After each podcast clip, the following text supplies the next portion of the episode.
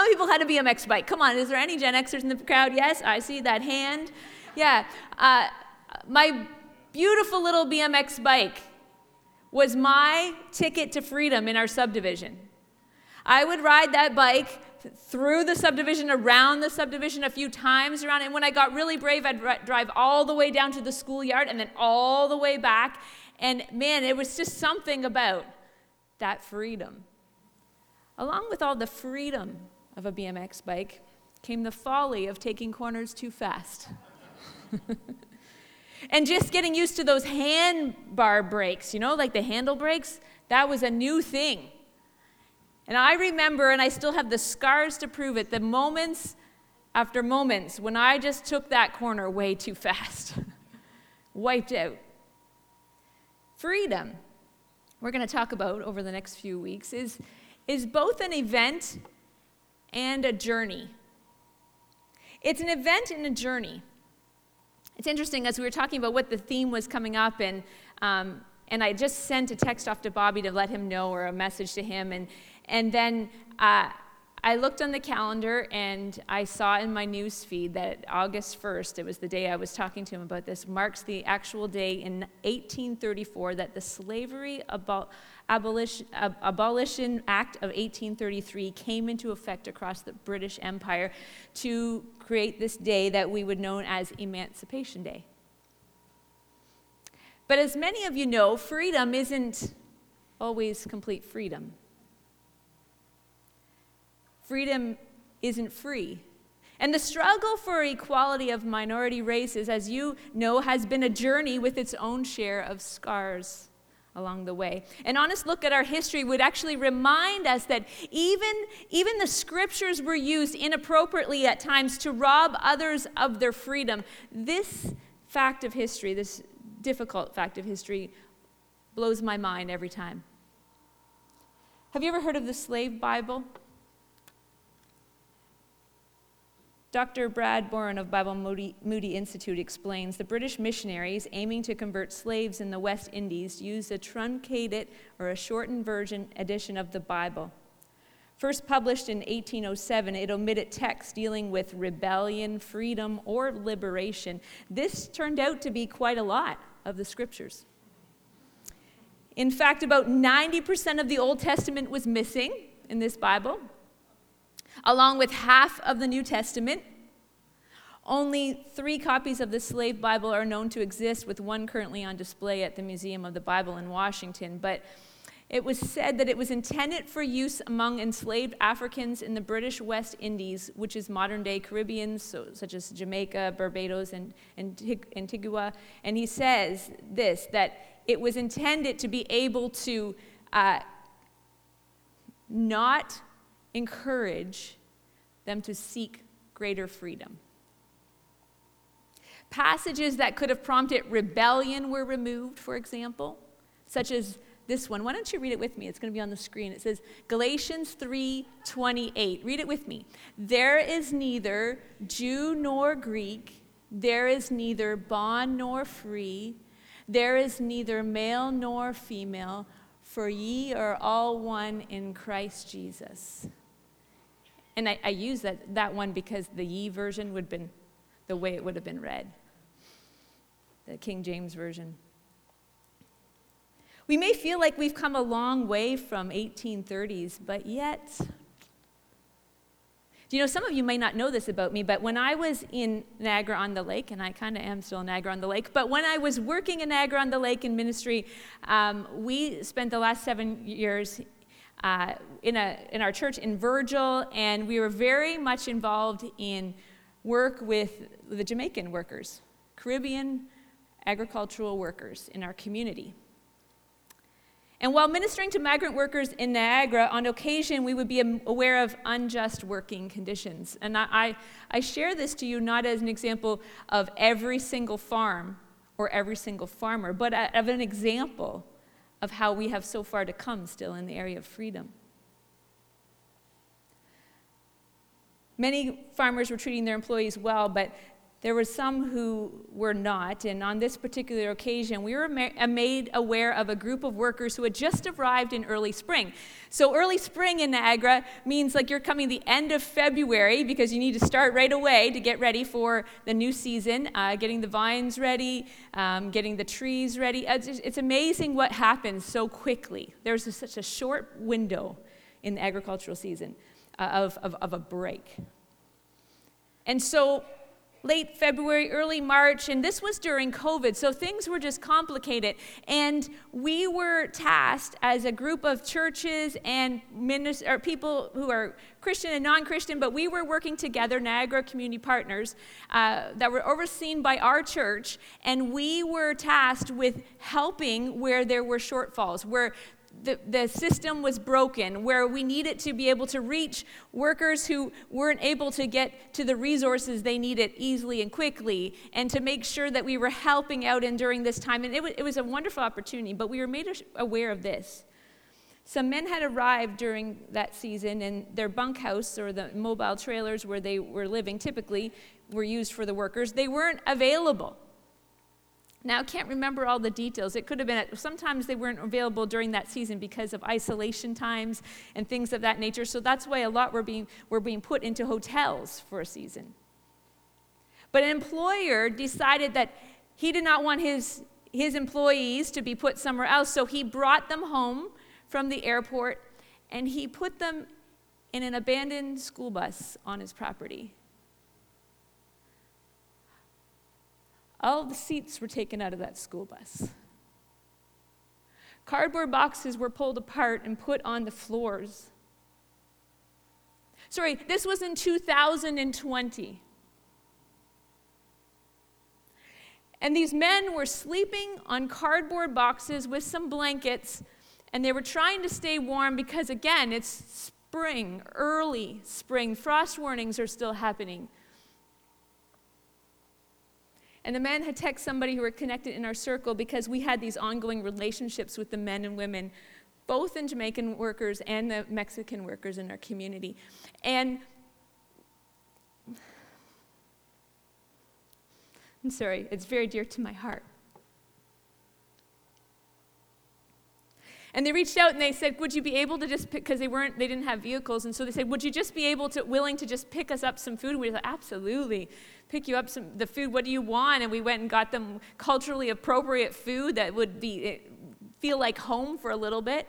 And we reached out to them, and uh, and there was a complaint made, and some work done behind the scenes. But how people know that's just inappropriate treatment of human beings? Yeah. Because, can we put that scripture up there one more time? Neither Jew nor Greek, there's neither bond nor free, there's neither male or female. We are all one in Christ. no running water, no washrooms. Freedom, although it's an event, it's also a journey. We find a particular pattern throughout all of scriptures that involves this path to freedom. Excuse me. This path to freedom from the people of God from Genesis, when they're exiled uh, out of the Garden of Eden, all the way through scriptures, Old Testament into New, we see this balance of exile and exodus. Exile and exodus, David Zadok, Zadok says, in fact, are two of the most important motives, motifs, excuse me, in the Old Testament that ultimately point us to Christ and his cross. Exile and Exodus, this is journey from being enslaved or, or in bondage to being able to be freed. And Exodus is a journey to freedom. James Hamilton, in his book, What is Biblical Theology, he writes about the Exodus. He says, Jesus fulfilled the promises of the Old Testament that God would redeem his people in a way that would eclipse the Exodus from Egypt. That Jesus himself would fulfill the Old Testament. So it's good that we read from both the Old and the New Testament. It's good that we pull stories from Old into New because of the fact that God speaks to us in a narrative. And the narrative, when He says the Word of God is useful to us, that scripture in the New Testament is referring to the Old. So it's useful to us. We want to read from it. And ultimately, we're talking about freedom in Christ in this series and during this season. Uh, but we are going to take lessons on the nature of from the nature of humanity found in all of Scripture to remind us of how God speaks to his people. How many people want to hear from God today? Yeah. I'm telling you, it's been just wonderful. Uh, just hearing you talk about how much God is doing in your heart and seeing such a wonderful response last week, even here at the altar as you came together. We were talking as a staff, and the thing that really stood out to us was the multiple generations. You know what I'm talking about? The kids who were with the moms and dads or the grandparents near to the grandchildren. And, and there was just this multiple generations all together saying, We are embracing the significance of what God has for us as a church, but also as individuals. And so we are on a journey, aren't we? And as I was praying about how to move forward, I felt like I couldn't move out of, out of the story of the Exodus. I mean, we just touched on from Moses' perspective, but I, I thought, I feel like we need to go on this journey. We need to take the path. And as I prayed about it, I felt reminded that after Moses was obedient, to what God had called him to do, the following of his call, the declaration to the people of what God's intent was for them, he approaches Pharaoh, and then something happens. And so let's turn in our Bibles to Exodus chapter 5, if you would, or you can watch some of it on the screen there. But Exodus chapter 5 says this Afterward, Moses and Aaron went to Pharaoh and said, This is what the Lord, the God of Israel, says Let my people go so that they may hold a festival to me in the wilderness. Pharaoh said, Who is the Lord that I should obey him and let Israel go? I do not know the Lord, and I will not let Israel go. Then they said, The God of the Hebrews has met with us. Now let us take a three day journey into the wilderness to offer sacrifices to the Lord our God, or he may strike us with plagues or with the sword. But the king of Egypt said, Moses and Aaron, why are you taking the people away from their labor? Get back to work. Then Pharaoh said, Look, the people of the land are now numerous, and you are stopping them from working. That same day, Pharaoh gave this order to the slave drivers and overseers in charge of that people You are no longer to supply the people with straw for making bricks. Let them go and gather their own straw, but require them to make the same number of bricks as before. Don't reduce the quota. They are lazy. That is why they are crying out. Let us go and sacrifice to our God. Make the work harder for the people so that they keep working and pay no attention to lies. Side note back to Niagara on the Lake. Hardest working people I've ever met. Those who work on the farms. That goes from the farmer to those who are working in the fields. The fruit that we eat each and every year, the ones that get shipped into different cities and towns. The men and women who work from sun up to sundown on Sundays when we can't have church with them because they're too busy on the farms. But they'll come out on the Sunday night. Hardest working people. And so that the one who had enslaved the people tossed off their request as being lazy, made them work harder for the people and said, You will have no straw to make your bricks. So we don't understand this exactly, but basically, you know all the tools you need for the work you do? Whatever that might be. It's like take away your internet and suddenly you can't work on your computer. Take away all the tools in your tool belt and you can't fix that car take away your library and then have nothing to be able to resource from to pull together everything you need. We have this moment in time when the ser- servants, the people of Israel, were told now, you're not going to be going to be freed. Instead, you're going to be given bricks to be made without any straw or resources. The question I have for us today is simply this What do you do when adversity strikes on the path to spiritual freedom? What do you do? You see, because some of you had this wonderful moment at the altar last week where you're thinking, This is amazing. I know what God has made me for. I know how He has wired me. I know that God is going to do something great, and I'm so excited. And then a couple of days later, you felt yourself right back into this moment of Moses where it says, I can't do this. Or perhaps you had somebody who has been tell, speaking lies into your ears for many years, and you thought you had gotten over it because of a moment at an altar where you embraced your significance and you felt called by God to move forward in who you are and all you are meant to be. And then you heard the lie of the enemy, the lie of a close friend in your ear. How many people know what I'm talking about? When we step forward, when we acknowledge and want to walk towards what God has for us, at times we can be, sense this adversity come against us that stops us from moving forward. The desire of hope and of freedom collides with the oppressor's wrath. And this is what happened to Israel the people. They were told God wants to free you. God's heard your cry. God has a great plan for you. He's going to free you from the oppressor.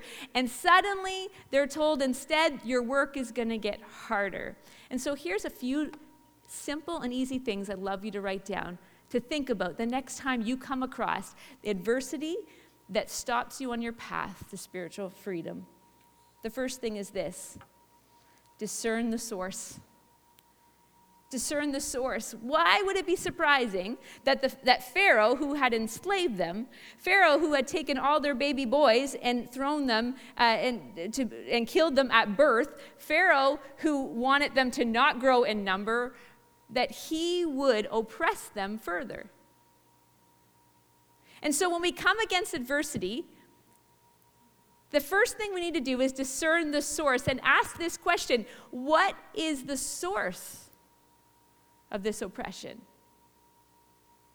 You know the scriptures as well as I do, but Ephesians 6, chapter 12 says this For our struggle is not against flesh and blood, but against the rulers, against the authorities, against the powers of this dark world, and against the spiritual forces of evil in the heavenly realms.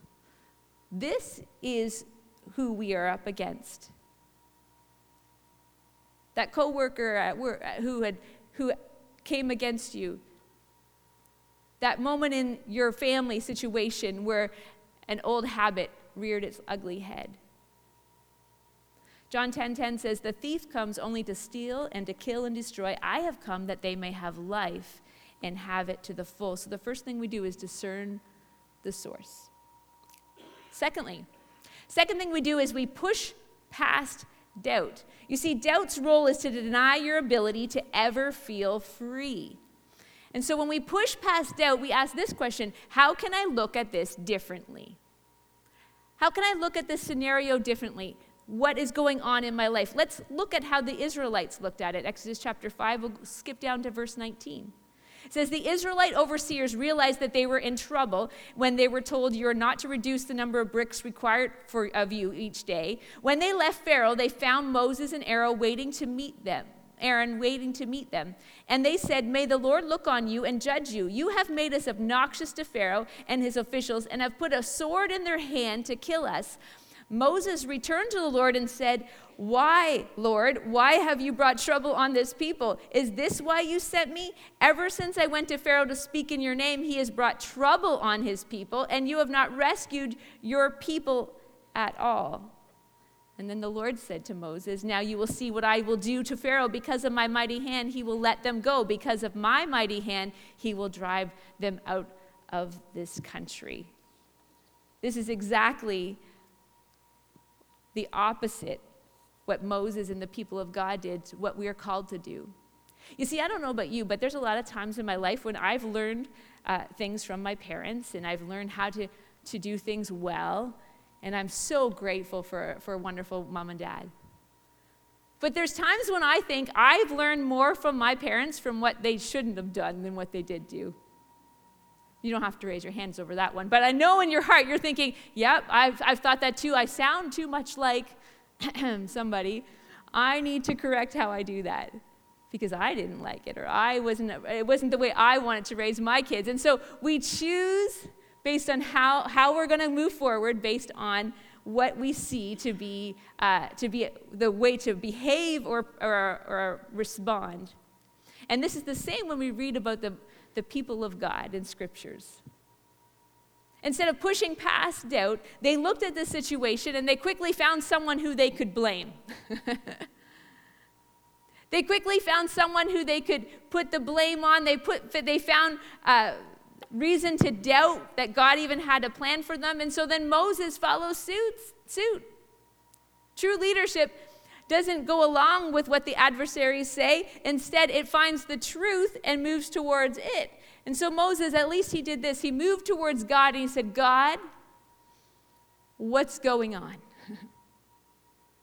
and we too, in those moments of of adversity, we can push past our doubts and we can say, How can I look at this differently? And I think it's in those moments when we realize that our doubts will be met by God if we don't give up. You know, there was this moment in time when our kids were really little, and um, our daughter, our daughter, our oldest daughter, was going to school, and we were in this new routine, and uh, and she was waiting at the bus after the bus dropped her off because her mother was supposed to pick her up coming from work at a specific time, but her mother lost track of time at the office. Now, this is my biggest confession I've made so far to you as a parent and as a person. But we had this lovely neighbor uh, who was a, Christian, godly woman, and she was always at the bus stop at the same time. And she calls me on my cell and says, Michelle, I have hope. To which I respond, What time is it? Because there's a reason. Uh, there's a reason I said make sure that clock is down there. It's because I, I lose track of time very easily. I need to see it in front of me to get a real feel of what time it is. But here's the thing: I had lost track of time and I left my daughter at a bus stop after school. Thankfully, nothing happened. And thankfully, that was the only time I ever left my daughter at a bus stop ever again. but before you pass judgment on me, understand this. There's times when we think God is that same parent, that He's left us on our journey at a bus stop and he's forgotten. We were tracking along, and then all of a sudden we get sidetracked by doubt or insecurity or whatever that looks like. Issues that have come up from our past, sin in our life, addictions. We're going to talk about all those other things that can come up against us to, to stop us from having freedom in Christ. We'll get there, don't worry. We're going to talk more about it in the weeks to come. But when you're in that moment, when sin comes against you, when the oppressor pushes down on you more, be sure to know that you are not standing at a bus stop. And there's a God who's forgotten your name or the time or how long you've been there. This isn't the God that we serve. Amen? It's not the God I, we, that we serve. I mean, last week I was joking about I was in total camp mode last week, so it was very exciting. But I was in camp mode last week, and all during camp I spoke on Joseph. How many people love the story of Joseph like I do, Joseph? With the, not Technicolor dream Dreamcoat, but you know what I mean. and Joseph, we talked about this moment, and it, it stands out to me again that Joseph had a dream, remember? Perhaps he was embracing his significance and telling his brothers and his parents that this is the dream that God gave me. I, I saw it with my eyes. I, be, I believe it. I'm not sure what it means, but I am excited. And he tells his family, and where does that land him? In a pit. And what stands out to me over and over again that Joseph, on his path to freedom, on his path to fulfillment, was placed in a pit by his brothers. Left was going to be left for dead, but instead was sold into slavery as a servant to those going by. But guess what? That pit was a pit stop, which was actually a bus stop, which was his ticket to the next chapter of his story. Sometimes these bus stops, sometimes these moments and times when we're in between, it's okay to wait. It's important to have patience because our doubts will be met by God if we don't give up. Here's the scripture that stands out to me the most in Exodus chapter 6, verse 9. It says this in the NIV Moses reported this to the Israelites that God was going to be there, that God was going to show up, that God was going to come through. And they did not listen to him because of their discouragement and harsh labor.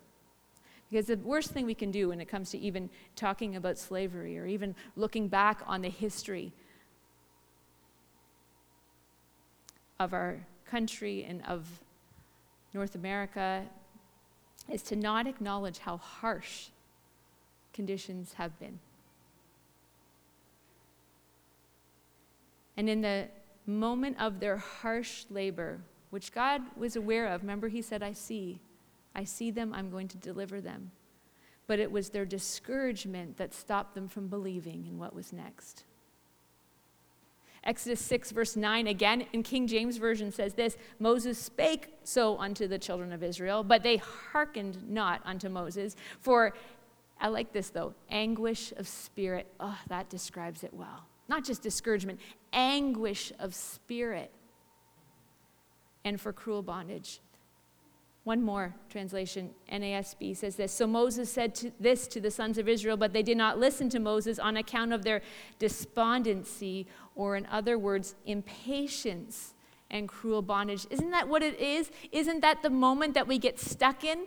When we're supposed to look at it differently, when we're supposed to see that, that moment in time as a, a pit stop or as a, a, a bus stop towards our next destination?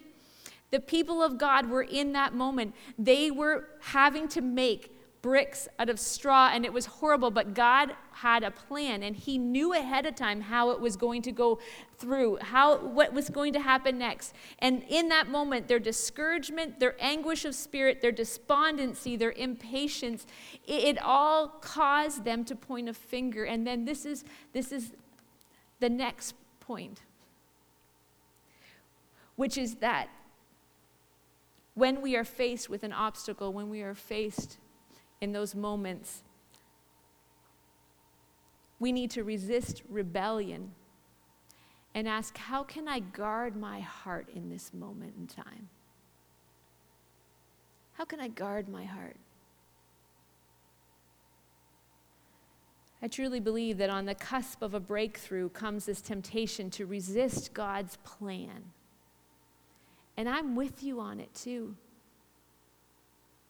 I'm all good for the ready to go, God. We're going towards freedom. We're going towards the Exodus. Whatever you're calling us towards, we are heading that direction. But when push comes to shove and we feel it feels harder and difficult and things are different, even just being different can be difficult. We must resist rebellion. And I'm saying this not because we're a rebellious bunch, because I haven't met any rebellion, pe- rebellious people yet, to be honest. But I know the human nature. I know my human nature is that we sometimes resist rebellion, and on the cusp of breakthrough comes this temptation to resist God's plan. Don't resist God's plan for your life. Hebrews 3 says this See to it, brothers and sisters, that none of you has a sinful, unbelieving heart that turns away from the living God, but encourage one another daily as long as it's called today, so that none of you may be hardened by sin's deceitfulness. We have come to share in Christ if indeed we hold our own convictions firmly to the very end. As it has been said today, if you hear his voice, do not harden your heart as you did in the rebellion. Do you know what rebellion they're talking about? the Israelites in the Exodus. That's the rebellion that, that he's talking about in Scripture here. He's referring to the rebellion of the people who, verse 16, were, who were they who heard and rebelled? Were not, they not all those Moses led out of Egypt? I mean, you know the story as well as I do, but we have this tendency in our nature to turn from a loving God and try to figure things out our own way. Romans 5, verse 1 5 says, Therefore, since we have been justified by faith, we have peace with God through our Lord Jesus Christ, through whom we have gained access by faith into his grace, of which we now stand, and we boast in the hope and the glory of God. Why? It says, Not only so, but we also glory in our sufferings. Because we know that suffering produces perseverance, and perseverance, character, and character, hope. And hope does not put us to shame because God's love has been poured out into our hearts through the Holy Spirit who has been given to us. See, God's role is to remind us of his ability to bring freedom. And I think that's what Holy Spirit's been trying to say to us today. That God wants to remind us of his ability. You see, the promise of freedom isn't void of the process of building character. And perhaps that's where you are in this season that God is taking you. You've acknowledged the significance, and now He wants to build character. The question is will you allow Him to? Will you allow Him to build character through even sources that are not godly? It hurt the heart of God to see his people enslaved. It hurt when they were given bricks without straw. But he said, I'll take it, I'll turn it into good. In fact, that's what he did with Joseph, too, didn't he? Joseph says to his brothers at the end when, of his story as well, when, when all comes together. And because of his wisdom, because of fulfilling the dream, uh, walking in, in faithfulness through the dream, the process of fulfillment, God brings salvation to all of Egypt and all of the surrounding nations. He brings food and nourishment, and seven years of famine are not going to destroy them because of God's plan. And, and when his brothers come back, the ones who threw him in the pit, he says to them, What you intended for harm, yeah, God turned it for good. And this is the promise that we have in Scripture that God who loves us, who has a covenant with us, that He will be able to see us through. He will not leave us without hope. He will take what is the adversary that we have, or the oppression, or whatever we are pushing through in our freedom. Yes, we have, remember, we have full freedom in Christ. That is done, that's justified. Justification. But there's a sanctifying work that's happening, and there's these times when we struggle with the old person that we used to be. And there's these times when human nature comes into play and people and circumstances oppress. All of these things is what Romans is saying to us that we glory in our suffering because we know that it's producing something good and ultimately hope. Bricks without straw is temporary. Freedom from sin is tyranny, that's eternal. This is where we get to place our hope because we know the full story. Not just the Old Testament story, but the fulfillment of Old Testament that comes through Jesus, Jesus, the new Moses. We know that He provided a way so that we do not have to say yes to the old lifestyle, yes to sin, and, and all of that which oppresses us, but He knows as well that we have been placed here in this earth that is broken and fallen, and that there will be things that will come across our path as we're trying to move towards freedom. God wants to provide freedom and hope for you today. To remember that the process of freedom isn't void of the, pro- of the process. The promise of freedom isn't void of the process of building character. And this is the hope that we have.